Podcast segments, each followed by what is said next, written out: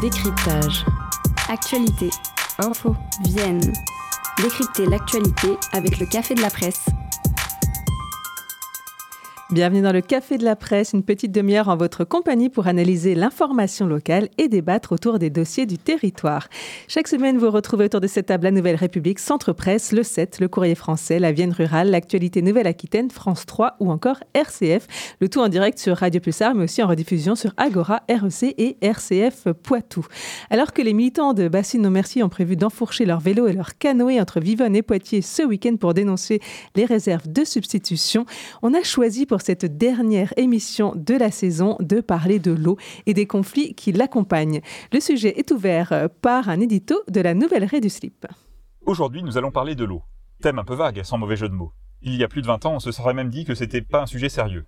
Mais aujourd'hui, c'est la guerre. La guerre pour l'eau. Nous, la Nouvelle Ré du Slip, nous avions déjà parlé il y a quelques semaines des événements de Sainte-Soline, et notamment de l'arrestation par les forces de l'ordre d'un dangereux bûcheron qui avait une hache dans sa voiture. Trêve de sarcasme, faisons aujourd'hui du vrai travail de journalisme, car il faut bien le dire, la Nouvelle Radio Slip est le seul journal vraiment sérieux du département. Qui dit guerre dit géostratégie. La guerre a lieu sur la vallée du Clin et de ses affluents, dont la Boivre. Quelles sont les forces en présence? L'aglo de Poitiers, principale zone d'activité économique urbaine et dont l'approvisionnement en eau est conditionné par tout ce qui se fait en amont, de Benassé à Jancé approximativement. La ville est dirigée par des écolos crudi-véganes islamo-gauchistes, mais s'il y a bien un fait que nous sommes bien les seuls à rappeler dans la presse locale, c'est que l'agglomération a été confié par la ville de Poitiers à Florence Potager, maire de Migné, dont un des principaux faits d'armes politiques est d'avoir signé sur le précédent mandat un protocole sur les bassines en trahissant l'avis de son propre conseil municipal et de sa propre majorité. Ensuite, il y a la FNSEA, Fédération nationale des saccageurs d'environnement et des sols arables, et les forces opposées telles que la Confédération des paysans amiches et les soulèvements des parterres. Et bien sûr, les habitants lambda des zones rurales et urbaines qui paieront les pots cassés sur ce problème comme sur tant d'autres. Évidemment, le problème de l'eau est un problème relatif. Autant on peut par exemple exproprier le capital financier et répartir la richesse par un jeu d'écriture comptable sur un ordinateur à la Banque de France, autant l'eau est un truc qui coule dans les rivières, les sous-sols, l'atmosphère, et on peut pas dire que l'eau de Boive-la-Vallée peut être donnée en un claquement de doigts à la vallée du Clin près de Vivonne par exemple. Il faut des tuyaux, des captages, des pompes, etc. Et la quantité d'eau dans le sol n'est pas directement utilisable en surface. On veut donc créer des bassines sur le Clin et ses affluents pour irriguer en été de la monoculture intensive avec de l'eau puisée en hiver. Le Clin est un pipi de chat comparé au Mississippi. Pour les exploitants intensifs, on peut dire c'est le Mississippi, si vous voulez. Et si on puise l'eau du Clin, on vide les nappes, et si on puise l'eau des nappes, on vide le Clin. Ça, c'est des notions élémentaires d'hydrogéologie, des choses évidemment qu'on est les seuls à rappeler à la nouvelle radio slip. Et malgré tout, une fois, il y a un partisan des bassines qui nous dit Ouais, mais franchement, on peut puiser, c'est la nappe du Dodger. Dit comme ça, on peut se dire Ah ouais, quand même, le Dodger, tu peux pas tester. Un Dodger 4 cylindres ou 8 cylindres. Sauf qu'en fait, Dodger, c'est pas une moto. Le Dodger, c'est le, pas non plus un gage de puissance, c'est juste le socle géologique de la nappe. Car oui, une nappe, c'est pas une baignoire enterrée. C'est juste de l'eau qui est accumulée dans le sol. Et donc, comme c'est une eau qui est à moitié dans le sol, c'est une éponge euh, à moitié humectée, on va dire. Et il faut la presser pour extraire de l'eau. Et s'il y a plus d'eau dans le sol, ben le sol, il peut aussi bouger, comme une éponge qui se dessèche. Encore des choses élémentaires qu'on n'apprend pas dans les écoles de journalisme. Nous parlions de relativité par rapport à l'eau, et on peut le dire sur les actions violentes, où nos confrères de la presse savent choisir leur indignation. Vous savez, une association de profs wokistes qui coupe des bâches avec un cutter, c'est du terrorisme. Tandis qu'il nous a été rapporté par quatre témoignages concordants et venant de gens de milieux très différents, qu'un éleveur de chèvres situé entre Jancé et Poitiers a été menacé par trois encagoulés d'un syndicat agricole pro-bassine qui commence par F et qui termine par A, et les sbires ont menacé de mort ce paysan respectable et sa famille pour avoir tenu calmement des propos anti-bassines dans une réunion publique de concertation. Et ça, ce n'est ni du terrorisme, ni de la délinquance pour nos confrères.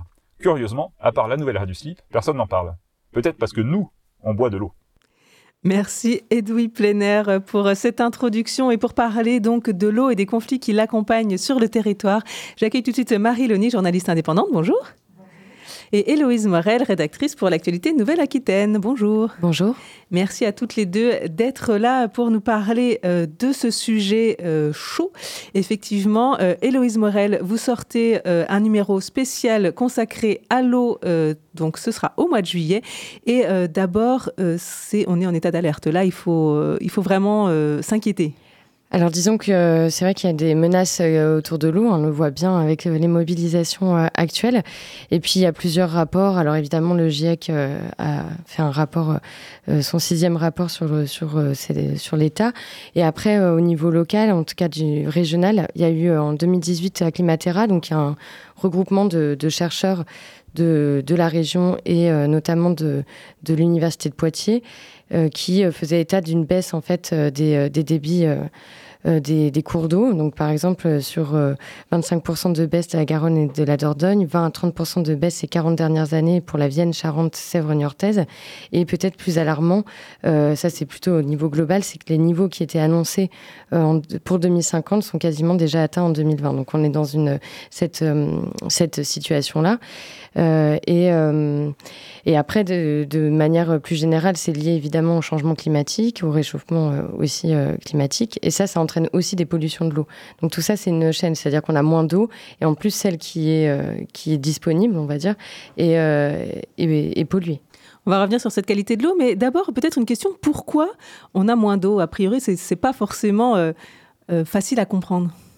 Alors ça, c'est euh, multifactoriel. Donc, il y a euh, le, fait qu'on qu'on ait euh, refait les cours d'eau, c'est-à-dire qu'on a, y a moins de, y a moins de stockage en fait dans les aquifères, c'est-à-dire ces, ces, zones en sous-sol de l'eau dans lesquelles bah, l'eau est, stockée, qu'il y a eu aussi du pompage et que finalement, alors ça, c'est un autre article qu'on a fait avec une un entretien avec une géomorphologue, Anne Morwen Pastier, sur justement un peu l'état des sous-sols pour la, tout, tout, le bassin du Clin, où on a très peu de données. C'est-à-dire qu'on a aussi finalement eu des usages qui n'ont, pour lesquels on n'a pas forcément de réalité concrète sur, sur le stock qui nous reste. Ça, c'est voilà. Après, c'est le fait d'avoir pompé aussi énormément et d'avoir eu peu de seuil euh, enfin voilà, des, des, seuils qui ont été ajustés, mais par rapport à une réalité qu'on connaît euh, finalement assez peu. En fait, euh, ce, qu'elle évoque, cette géomorphologue, c'est une réalité à l'échelle de la France. C'est ce qu'explique pardon, le BRGM euh, au Sénat. Euh, donc, euh, quand le Sénat, le Sénat a commencé à, sa mission de l'eau, sa mission d'information sur la gestion de l'eau, ils ont reçu le BRGM qui venait tout juste de dire attention, le, dossier qu'on a rendu sur le bénéfice ou au contraire les conséquences de, des, des, bassines, ce qu'ils expliquaient, c'est qu'en fait, à l'échelle de la France, on connaît très très mal le réseau d'eau souterrain, tout ce qui compose les nappes phréatiques. Il y a des lieux qu'on connaît très bien, mais il y a une vingtaine de bassins en France qu'on connaît très très mal et on ne sait pas euh, quelle quantité d'eau. C'est d'ailleurs la raison pour laquelle lorsqu'on parle de prélèvement, euh, le BRGM donne des chiffres seulement sur euh, ce qu'ils savent qui entre dans, dans les nappes phréatiques, donc sur leur, leur alimentation. Et si on dépasse ce qui est entré dans les nappes phréatiques en termes de prélèvement, bah là, il se dit, bon, bah, éventuellement, on a aussi dépassé juste la quantité totale de l'eau qui est dedans. Juste le BRGM, donc Bureau de recherche géologique et minière. Oui, en, l'occurrence, c'est Anne-Morwen Pastier qui a aussi euh, euh, montré euh, dans l'étude qui permettait enfin voilà, qui a permis la signature du protocole de construction des, des bassines. C'est elle qui a démontré qu'il y avait des incohérences et notamment une non prise en compte de, de ces variables-là et de, du changement climatique. Et aussi dans les raisons, évidemment, on est sur des périodes de sécheresse. Et voilà, par exemple, l'été dernier, on l'a, vécu. On sait que ça va être des épisodes à, répétition. Et ça, évidemment, ça ne favorise pas. En fait, il y a un ruissellement de l'eau, mais il n'y a plus euh, voilà, pénétration. De, pénétration de l'eau. Et donc, ces, ces aquifères euh, sont, euh, euh, voilà, ne se remplissent pas à hauteur de, ce qu'il faudrait. Donc l'agriculture est la première activité consommatrice d'eau, ça c'est au niveau national, hein, ça dépend bien sûr des bassins, 57% du total, devant l'eau potable 26%, le refroidissement des centrales électriques 12%, on ne le sait pas toujours, et les usages industriels 5%. Si on parle juste de cette eau potable 26%, c'est vrai que l'eau potable, on s'en sert pour tout en fait. Bah, tout à fait. Alors euh, là, euh, on y a un, chiffre justement euh, que nous publions. La consommation par jour par habitant est de 147 litres. Alors on n'en a pas forcément conscience. Évidemment, c'est une moyenne qui est faite par rapport à, à une consommation annuelle. C'est bien, on est bien à nos 2 litres de, Alors, par jour. et souvent qu'on est évidemment en, en, dessous de 2 litres d'eau par jour. Il y a uniquement 7% qui sont des usages dédiés à l'alimentation et le reste, c'est ce qu'on va appeler des usages de confort, c'est-à-dire l'entretien de, voilà, l'entretien de chez soi, l'entretien du jardin, euh, le remplissage de piscines, hein, ça compte. Et quand on voit aussi l'augmentation de construction des piscines, bon, bah, euh, avant les restrictions, parce que c'est souvent aussi euh, aussi, mm. euh, aussi liés. Euh, voilà, donc on a aussi une forte consommation, mais c'est pas euh, les usagers sont pas les premiers consommateurs. Par exemple, on a, on a cité l'agriculture. Pour la Nouvelle-Aquitaine, c'est 44% du volume d'eau annuel qui est destiné à l'agriculture, qui est prélevé. Donc, donc voilà, il y a des usages qu'il faut qu'il faudrait revoir. Et puis il y a la question, par exemple, des chasses d'eau. Souvent, les gens disent, bah oui, c'est avoir une chasse d'eau avec de l'eau potable, ça n'a pas vraiment de sens.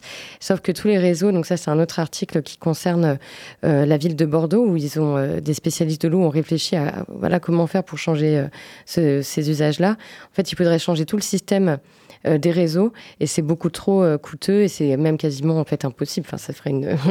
Donc en fait, maintenant, les enjeux sont sur les nouvelles constructions aussi des bâtiments. C'est sûr que le potable pour arroser ou pour laver sa voiture, ça pose question. D'ailleurs, on est déjà dans les restrictions là au mois de juin. Hein elles ont commencé euh, le 14 juin en fait euh, sur euh, sur toute la Vienne. alors, on, par exemple, pas le droit de de faire de lavage de sa voiture chez soi. chez les professionnels, par exemple, y a une, on parle de la voiture, donc justement chez les professionnels, c'est seulement si le matériel utilisé permet le recyclage de l'eau, donc pas de prélèvement, de nouveaux prélèvements pour pour nettoyer sa voiture. pareil sur le vidange, remplissage des piscines, c'est pas possible depuis le 14 juin. nettoyage des façades également ça c'est valable pour, euh, pour tout le monde. Euh, l'arrosage des pelouses et terrains. Alors là, il y a des, potagers aussi, euh, si vous en avez chez vous. Ça, il y a eu des restrictions de temps. C'est avant 11h, vous pouvez, après 18h, vous pouvez, mais entre les deux, c'est interdit. Et les golfs, ça, ça avait fait grand débat l'été dernier, qu'ils avaient eu des restrictions. cette année, ils ont des interdictions d'arroser entre 8h et 20h. Donc on, peut, se dire il y a peut-être un mieux dans la gestion globale de, l'eau, puisqu'on parlait de, privatisation de l'eau avec, cette histoire de, de bassines et de soulèvement de la terre. Euh, à savoir aussi qu'il y a 11 communes qui sont concernées depuis un, bon moment déjà, depuis le 15 mai, par euh, ces restrictions, qui sont les 11, 11, euh, communes qui sont également concernées par la grande pollution de l'eau, par les résidus de, attention, accrochez-vous, de chloro de chlorothalonil. On va y arriver. je dirais chloro la prochaine fois que je le prononcerai ce mot. En tout cas, des, les résidus de pollution qui avaient fait, qui ont fait un grand bruit, grand bruit depuis le mois de mai. Ce sera l'objet de notre deuxième partie d'émission. Juste un petit extrait, un bulletin hydrologique du mois de mai, euh, Marie Loni, que vous mm. aviez interrogé l'Agence régionale de biodiversité euh, Nouvelle-Aquitaine. Donc il y a eu quelques arrêtés de restriction des usages de l'eau, donc euh, notamment au niveau du bassin de la Dive du Nord et du bassin du Clin, donc sur quelques secteurs. Il s'agit pour l'instant de mesures d'alerte visant à limiter les prélèvements d'eau pour, pour différents usages. Donc la situation euh, très critique euh, en début d'année, donc comme on, a pu le voir, euh, s'est améliorée grâce aux pluies salvatrices qui sont tombées en mars, mais le mois d'avril a été particulièrement sec et le mois de mai est plutôt mitigé. certaines stations piézométriques et hydrométriques indiquent encore des valeurs inférieures au normal de saison.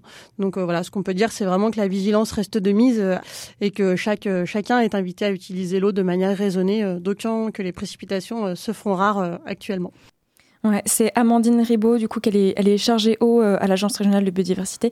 Elle fait régulièrement des bulletins hydrologiques que vous pouvez retrouver euh, sur RCF. Un extraterrestre invité au festival au fil du son à Civray Gravity. Voici un extrait de son dernier album Eternal Light.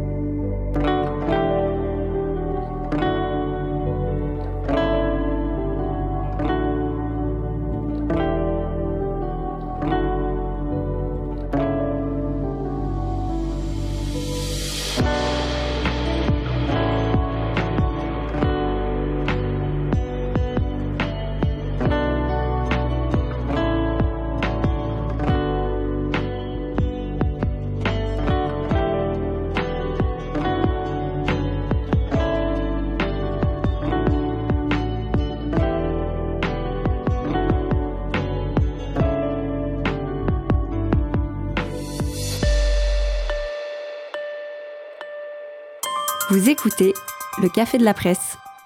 Avec Marie Loni et Héloïse Morel, on parle de l'eau et des conflits euh, qui en découlent. Peut-être parler un petit peu de la qualité de l'eau. On a commencé à l'évoquer. Euh, c'est vrai qu'elle se dégrade elle aussi. Il n'y a que la quantité.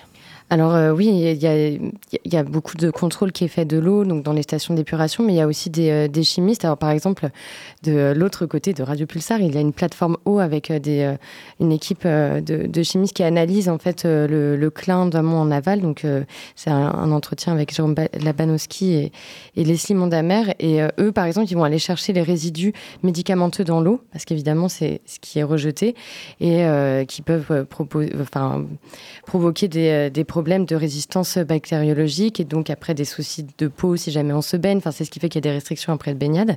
Et après, on peut trouver euh, plein de choses. Ils, eux, ils ont une image, les chimistes, ils disent on peut trouver euh, un quart, euh, je crois, de, hum, paracétamol dans une piscine olympique. Alors, c'est quand même un volume énorme. Donc, ils ont des méthodes, des machines très pointues pour aller chercher toutes les molécules. Mais donc, évidemment, ça, c'est le cas, Marie évoquait le chlorothalonil, on va y arriver. Euh, qui est une molécule donc, qui, a fait, grand bruit. Maintenant, on a euh, d'ailleurs l'analyse, euh, enfin la méthode d'analyse de cette molécule, elle a été élaborée à Poitiers par Elodie Auberto. Et donc, voilà, on va, plus on va chercher des molécules, plus évidemment on va les trouver. Donc après, c'est comment...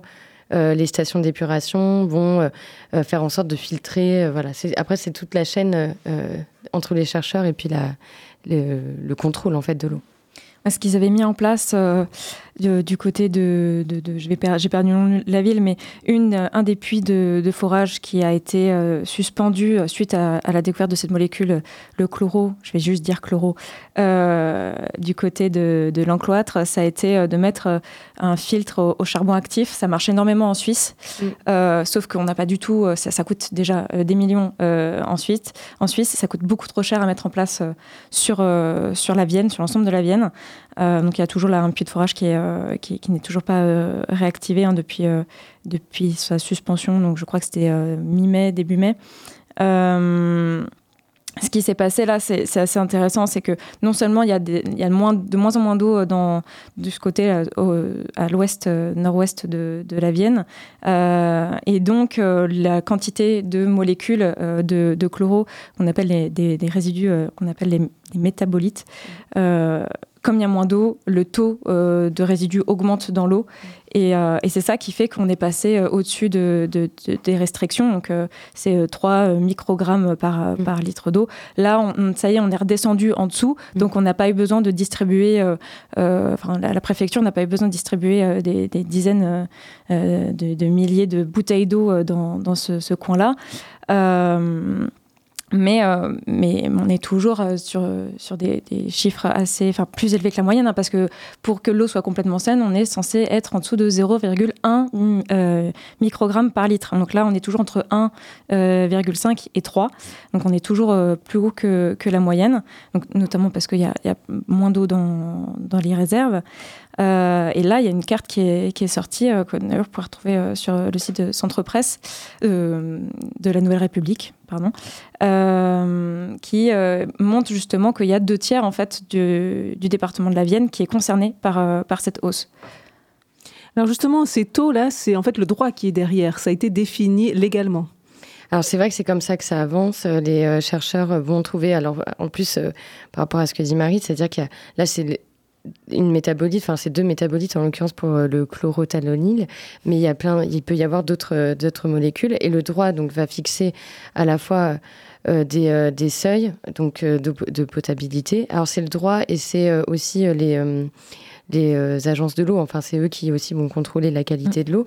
Après, le droit euh, sur l'environnement, ça va être aussi sur euh, les prélèvements pour l'agriculture, pour l'irrigation, par exemple, qui statuent en fait de seuils qui sont quand même fixés par la préfecture. Et là, on revient à ce qu'on disait au début, c'est-à-dire que pour mettre des seuils, il faut qu'on sache exactement quelle est la quantité d'eau disponible en fait.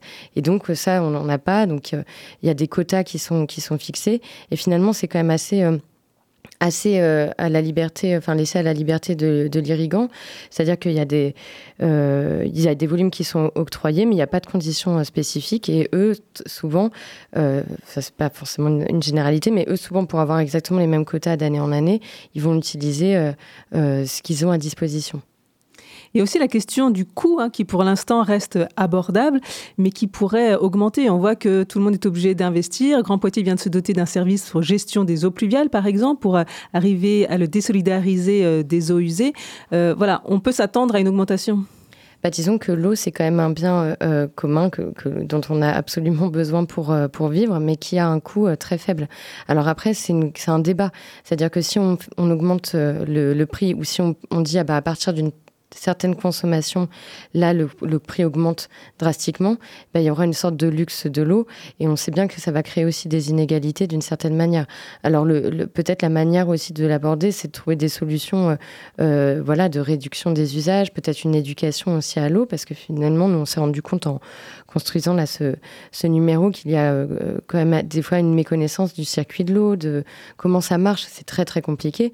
Et peut-être que d'éduquer aussi, ça va permettre de, de faire changer un peu euh, le, le, le regard et les usages. Et puis après, évidemment, c'est de réfléchir à, à, euh, à l'agriculture, au modèle ag agricole.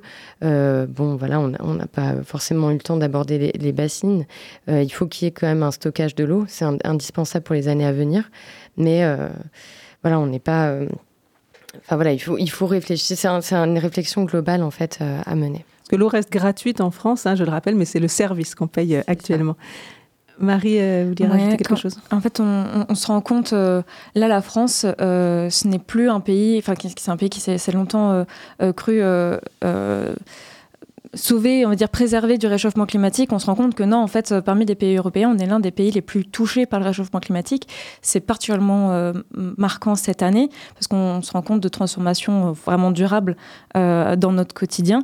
Et euh, on a beau dire quand on est enfant, enseigné euh, dès l'école maternelle, euh, on coupe l'eau du robinet quand on se brosse les dents, mais en fait c'est pas suffisant. Et c'est ça qui, qui, est marquant, c'est que même maintenant, on, se, on, a du mal à se rendre compte à quel point les, les chiffres que évoquait Louise au début de cette émission, en fait, euh, la quantité d'eau consommée euh, pour les usages quotidiens, c'est c'est plus que ce qu'on pourrait jamais consommer dans un pays où euh, l'eau est déjà une ressource rare. Là, on est en train de se rendre compte qu'il va peut-être falloir commencer à réfléchir dans cette optique-là. Merci beaucoup à toutes les deux. Juste un dernier mot euh, sur ce sujet, Louise Morel, par rapport. À... Vous allez beaucoup plus loin dans le numéro qui va sortir euh, mi-juillet. Hein. Oui, oui, tout à fait. Là, c'était vraiment un, un, focus, mais il va y avoir aussi la partie euh, historique. Il y a les termes dont on n'a pas euh, parlé. Il y a les eaux euh, de sources euh, locales. il y a la littérature. Voilà. On, on, il y a la, et aussi il y a la science-fiction. On parle du film The Abyss. On, voilà, on fait. Un... Il y a aussi l'eau dans l'espace. Voilà. Donc, on vous invite à, à découvrir tout ça. Toujours ce mélange entre culture et science, et donc consacré à l'eau, l'actualité Nouvelle-Aquitaine. Il me reste à vous demander euh, quels sont les autres sujets qui ont retenu votre attention dans l'actualité locale cette semaine. Et Marie Loni, on commence avec vous. Alors moi, je, change par rapport à ce que j'avais euh, prévu parce qu'on n'a pas trop eu le temps d'en parler. Euh, toujours sur la question des, bassines, euh, vous l'avez peut-être vu dans l'actualité, euh, Bassine Non Merci a organisé un grand rassemblement aujourd'hui et demain pour en, guise de contestation et en soutien aux, aux prisonniers, entre guillemets, c'est leur propre mot que j'utilise, politique, en tout cas sur les questions de l'eau. Et ils sont partis de Vivonne, donc là où il y a la prison Poitiers-Vivonne, ils avaient rendez-vous là-bas. ils vont jusqu'à Iteuil ce soir où, il va y avoir un, un camp euh, de, de, un camping en fait pour pour se, se poser et, euh, et, en fait ce qu'ils ce qu'ils font c'est assez rigolo c'est ils euh, font une, une, marche mais qui va une marche en fait ils y vont en canoë. Donc voilà il y a canoë et vélo ils suivent le clin pour remonter jusqu'à Poitiers. Donc ils vont arriver à, à Poitiers demain soir. Et samedi. Samedi oui samedi soir tout à fait. Euh, et ils vont arriver euh, au, au, square du Clin euh, avec un, un goûter à, à l'îlot Tisson. euh, et une pause à Ligugé entre les deux pour le repas de midi. Sachant que la bataille continue puisque la préfecture avait euh, interdit, interdit donc effet, le rassemblement, rassemblement. À, au centre pénitentiaire de Vivonne. Quelques secondes pour finir, Elise Morel. Oui, bah, très rapidement, euh, on pourrait parler euh, de ce qui se passe aux couronneries, mais je vais parler quand même plutôt biodiversité pour rester aussi dans, dans la trame. Euh, un article de la Nouvelle République sur comment, voilà, une étude en fait menée par Vienne Nature d'un inventaire des papillons de nuit dans la ville pour voir quel est l'impact finalement de l'éclairage public sur la population. Et bon, c'est assez délétère parce que, y compris en fait sur les éclairages à, à LED, ça a diminué. Enfin, oui, ils ont constaté une diminution de la ponte des, papillons qui est liée à cet éclairage-là. Euh, donc voilà, ils font euh, cet inventaire euh, tous les ans.